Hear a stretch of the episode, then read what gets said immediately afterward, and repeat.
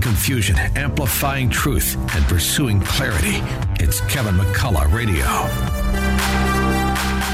All right, Kevin McCullough, glad to be back with you. It is time for our Parenting Express, where parenting expert Shelley Goldberg, who was a parenting reporter for New York One for all those years, uh, rejoins us. And again, the, the idea of this segment is to not overwhelm you with uh, things. Just just work on one little concept or idea this week to help your parenting be a little bit better and have a little bit uh, i don't know more meaningful relationship with your kids. That's the vision of why we do it. Shelley always good to see you you know last time we got together we were talking yoga. That's correct. That's correct. And i was fascinated by what you had to say kevin. And you talked about how it came into your life and what yoga did for you. And i i've been hearing more and more from friends of mine from books that I'm reading, articles, having explored it a bit myself. But what we're trying to do is to give your audience tools.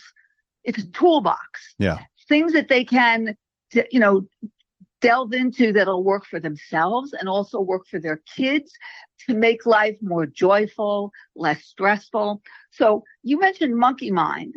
And immediately I thought of, gee, random thoughts, racing thoughts, being unsettled. And sure enough, um, monkey mind is a Buddhist term, and uh, then the Chinese and the Japanese uh, kind of picked it up too, and it means unsettled, restless, confused, a strong wandering of the mind, and it certainly brings on an enormous amount of stress.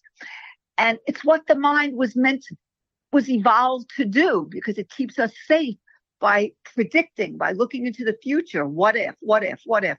But sometimes it's on autopilot or it's working too intensely.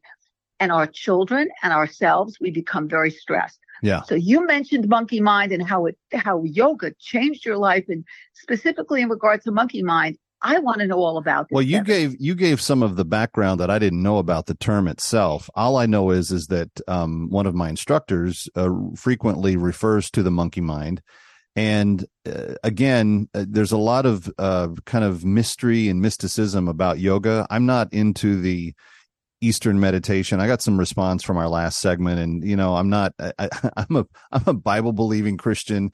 Uh, I practice yoga because I believe that the idea of uh, being still and using your body in a healthy way uh, to um, to make it healthier and to do all those things is all very very good for me.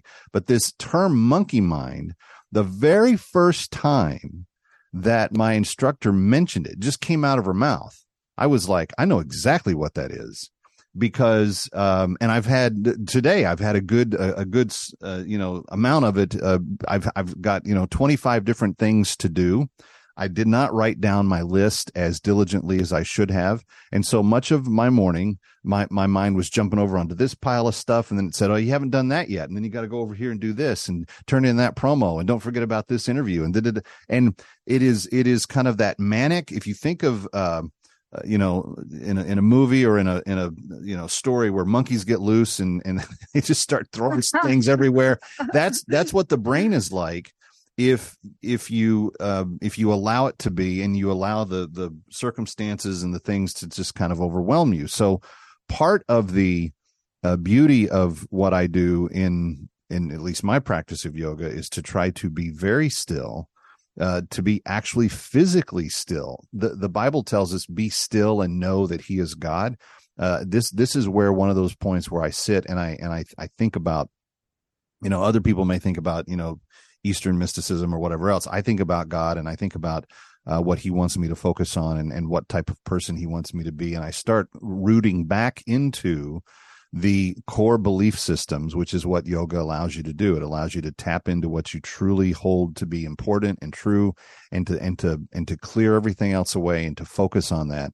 And for me, the monkey mind is something that I have to fight regularly because my brain I can be Shelley dead asleep at 2:30 in the morning and my monkey mind will turn on and wake me up out of a dead sleep because there'll just be 17 different things that just pop in. And you know it's it's, it's did you do this? You can think about that. What about this over here? You haven't written this yet. You got to do this column. You got to go do this interview. To, you know and uh, at the end of the day um, i want i want all of that along with the a lot of the rest of the noise of life to be quieted and to be um, tampered down. And so sometimes so that I can just go back to sleep uh, in the mornings. Um, but that is, in my experience, that what is that is what the monkey mind is like in my day to day existence. And I I firmly believe that there are lots of us that struggle with it all over the place. No question. What you're describing, uh, probably I think that's 95% of the people that I know. And uh, yes, I think most people struggle with that and all the time. So I'm curious, what is it about the practice of yoga? I mean, how do you incorporate that into your daily life or even when you wake up at two o'clock in the morning?